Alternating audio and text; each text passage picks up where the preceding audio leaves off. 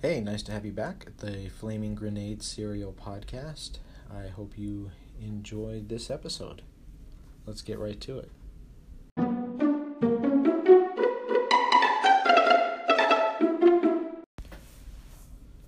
Chapter 101 Trecastani, Sicily, Italy. We were all gathered in the chapel. The final worshiper from morning mass finally finished praying and left the church. Archbishop Antonelli walked to each door and locked them.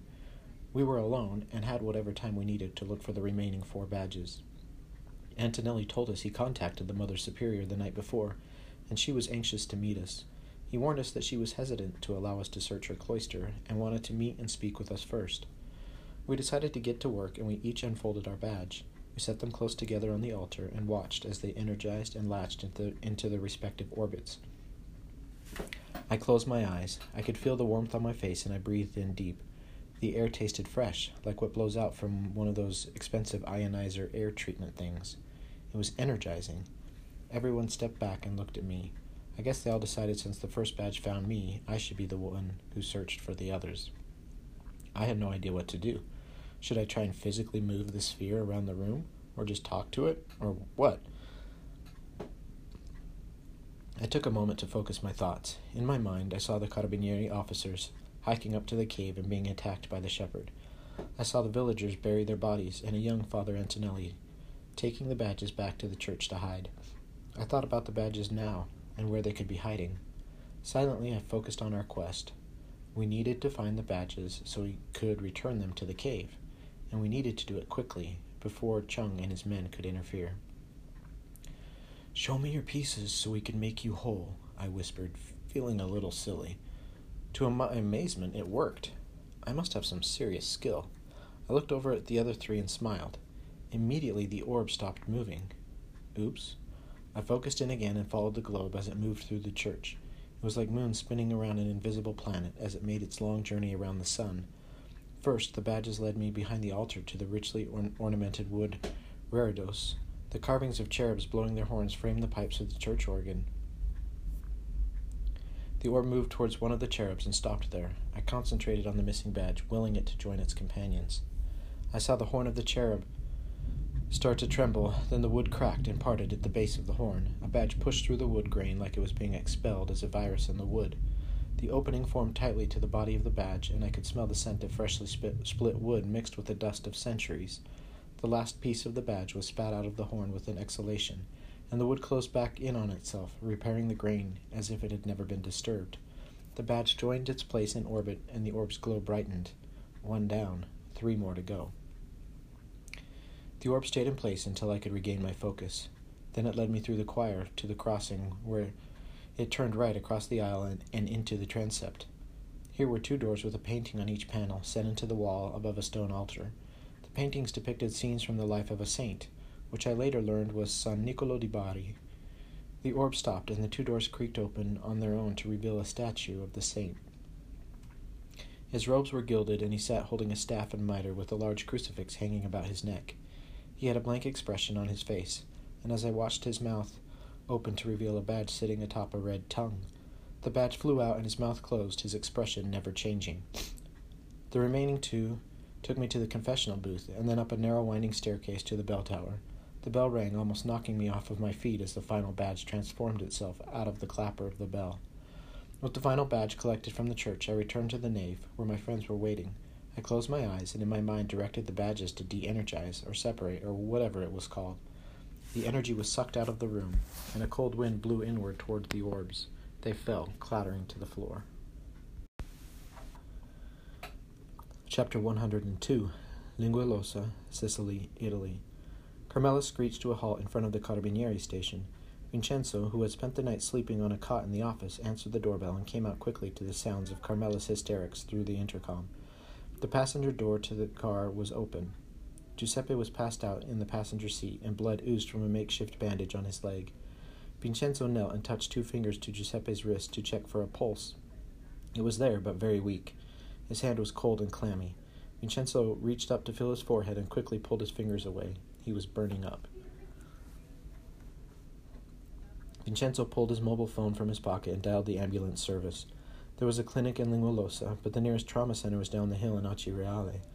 Giuseppe was going to need med- medical attention fast. Where's the other man? What's his name? Carmela fell into Vincenzo's arms, sobbing, exhausted, relieved, worried, and in shock. He, he's, he's dead, Enzo. Oh, Dio, it was awful. Dead? What happened? Vincenzo struggled to understand Carmela's words between her gasps and sobs. He, there was a crash, smashed and rolled cliff, dead in car. They were in an accident? She nodded. And the car rolled down a cliff? Yes, see. And he is in the car dead. She nodded and burst into sobs again. He held her close and rubbed her hair. Shh, it's okay. You did great. You saved Giuseppe's life. Vincenzo could feel her, te- her tears soaking through his shirt, and he t- heard the wail of the ambulance as it turned the corner onto their street. The medics took one look at Giuseppe and went to work. One started an IV drip to get him some fluids and also provide some pain medication. They placed a neck brace on, on and gently lifted him from the car to a stretcher. When they got him inside the ambulance, one of the men prepared the truck for transport while the other checked Carmela.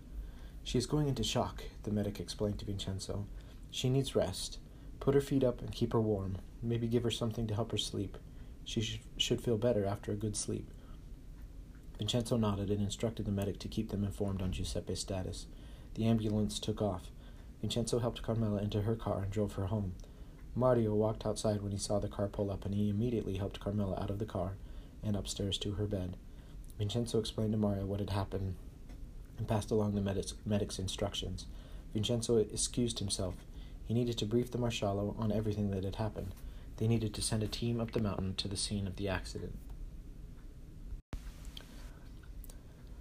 Chapter 103 Catania, Sicily, Italy. Robert and Ashley waited at the baggage terminal for their luggage. The crowd thinned as the passengers, one by one, picked their luggage off the belt and exited the secure area.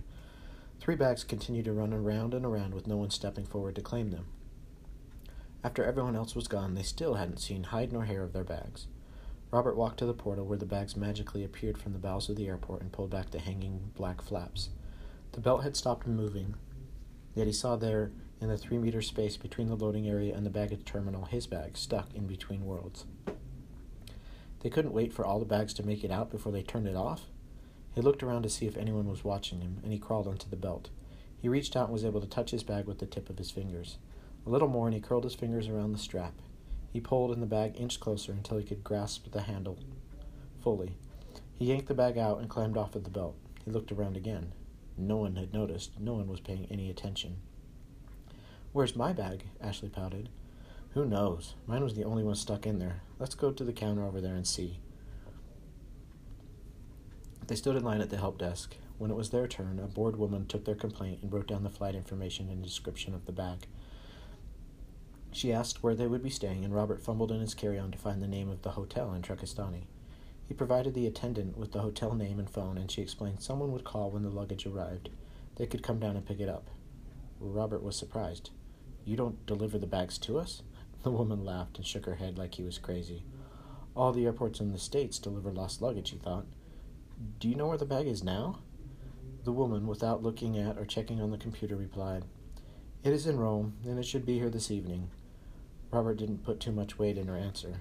They would call the airport themselves, or rather, Ashley would, since she spoke Italian. Getting the rental car was easy, and soon they were on the road to Trecastani. This was Robert's first time in Italy, and he tried to take in all of the sights and sounds. Everything was new and exciting the old buildings, the tiny little smart cars, the men selling vegetables from the back of a truck. Mount Etna rose in the distance, the peak still snow capped from the winter storms. Ashley drove up onto the freeway, and Robert rolled up his window. His eyes were tired,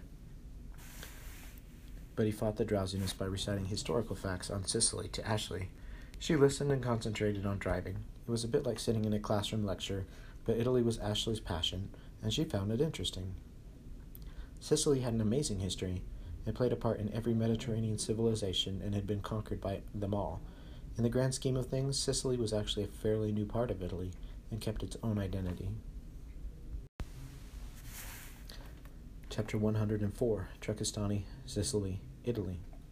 We picked up the badges and wrapped each one in a piece of silk cloth Antonelli took from behind the altar. He went back into the library and retrieved the wooden bo- box he showed us the night before. We stacked all of the badges inside the box and secured it. Antonelli at first put the key in his pocket, then paused and took it out. He handed it to me. I was surprised at first, but it made sense. I was the one the badges had chosen. I don't really know how else to describe it. As an extra precaution, we wrapped the box in my sweatshirt and placed it at the bottom of our backpack, repiling the rest of our gear on top. Well, it is time. Let us move on to the convent, Archbishop Antonelli said. We walked to the front door, and just before I reached out to grab the handle, Heinrich spoke. Wait! I froze. We should make sure no one is outside watching us like those Chinese guys. Good point, Zyra agreed. Wait there. Heinrich hurried over to the small door leading to the bell tower staircase. Five minutes later, when he returned, he reported there was a car parked down the block, with what looked like two men inside. It was hard to tell with the sun's reflection bouncing off the windshield. Wow, that would have been bad, said Sarah. So what do we do? We all turned and looked at Antonelli. After a moment of thought, he motioned for us to follow him, and we walked down the nave. At the crossing, he bent down and pulled an iron ring from the stone floor. It was only then I realized the paintings on the floor actually covered a heavy wooden trap door. He pulled and nothing happened. I guess the door hadn't been opened in ages. I took a pen from my pocket and began to try and dig out the packed dirt from the seam between the door and the floor. Heinrich bent down to help Antonelli pull, and Zyra started cleaning the seam on the other side. Heinrich and Antonelli grunted with effort. After a minute, they paused for a break. We had just about cleared the seams on each side and began to work on the opposite end. The two men stood up and reached down again for the ring. They met at the knees, and on Heinrich's count, they both pulled upward, their teeth clenched and their legs pushing against the ground. There was a slight budge, and we redoubled our efforts to clear the door seam. Again they counted, and this time I wedged myself in to help. With all three of us pulling, and with an awful screeching sound, the door opened. A dark staircase led down to what I assumed was the crypt. Heinrich held the door up, and I swept the dirt we had dislodged into the hole. Sauer pulled a flashlight from the backpack, and Antonelli said he had another in the kitchen. He returned with another light and fresh batteries. I started down the steps, and cobwebs brushed my cheeks and clung to my clothing. The light from the church only reached a few steps down. The darkness at the bottom was thick with the smell of damp earth and decay. I heard dripping down the corridor and felt like I was in a movie. While we were all in, when we were all in, Heinrich slowly pulled the door shut. A ring on the inside allowed him to close the door tightly. I switched on my flashlight and shone it down the path. The stone floor was damp, and moss grew from the cracks and spread across the stones. In the walls were recesses with stone coffins. We started to walk down the corridor, which was angled steeply down. Some of the recesses held just bones, with fragments of clothing still clinging stubbornly. A small pile of bones was scattered across the floor, and I saw a rat's nest built into an alcove. Antonelli explained the crypt hadn't been used for at least fifty years, and doubted the current young priest even knew it existed. The floor evened out, and a hallway branched off from the main corridor. Bodies were stacked in, all, in alcoves and on shelves down the hall.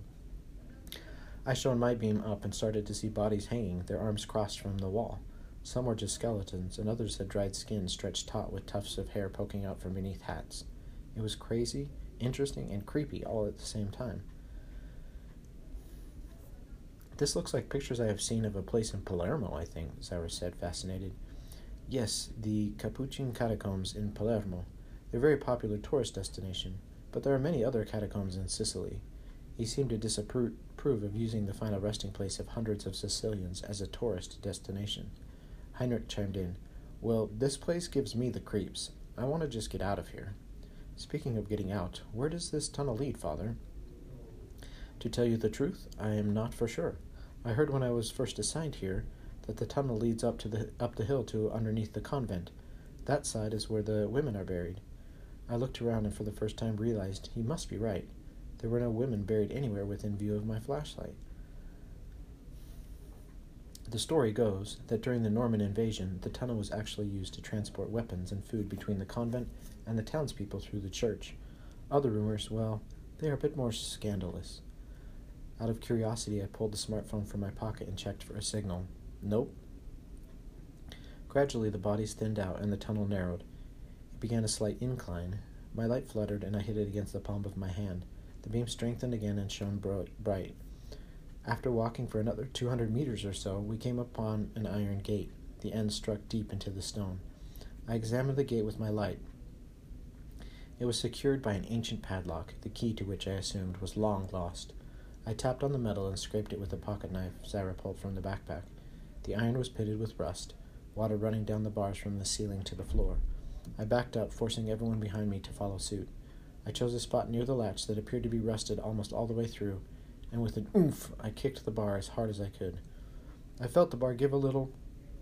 I felt the vibration from the bar reverberate up through my feet and legs into my hips.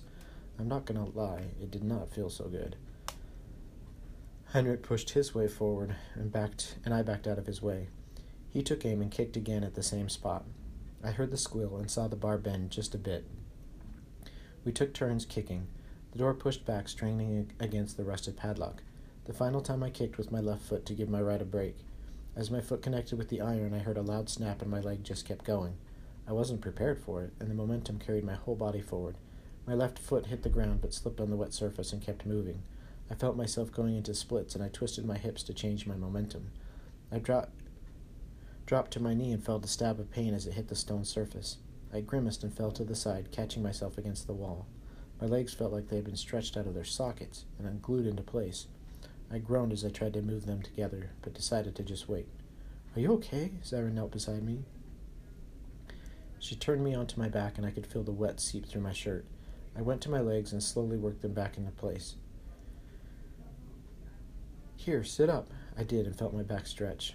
I leaned down and breathed deeply. Can you stand? I nodded, and she held my arm as I slowly put one leg under me, then the next. I knew I needed to keep moving so the stretched muscles wouldn't contract and make it impossible to walk. Slowly I stood, then bent over to stretch. I took a tentative step and found I could at least support my weight.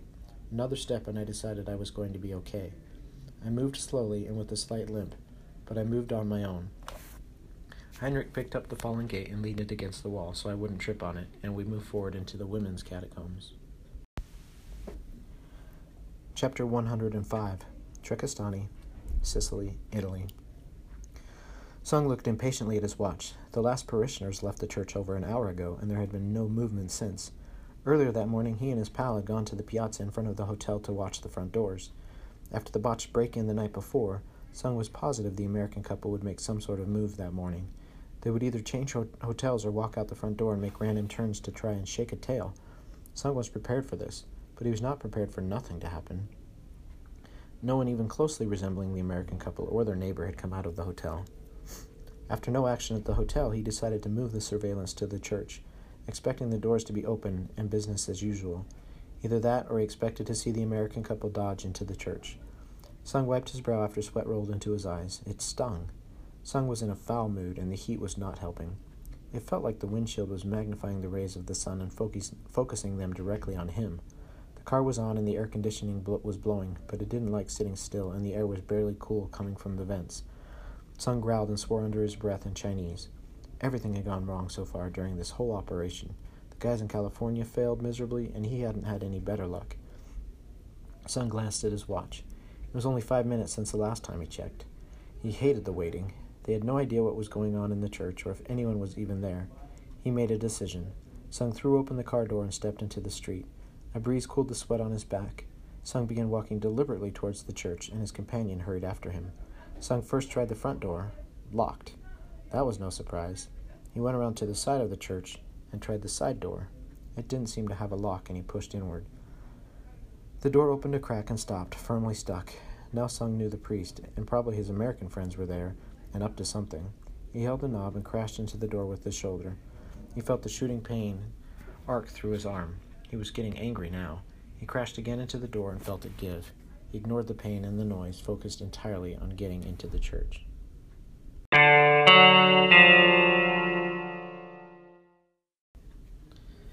Thank you for listening to this episode of the Flaming Grenade Serial Podcast. Once again, if you would like to read the ebook or support the author, you can purchase it at Amazon. There are two versions available the normal version and the teen version. It's the teen version that I am presenting here in the podcast. And the only difference are I took out some of the cussing and toned down some of the scenes, uh, even though the normal version is no more than PG 13 anyway. Um, so, buy both and let your young adult readers read one while you read the other, or whatever you'd like. But I appreciate your support, and I'll see you next time on the Flaming Grenade Serial Podcast.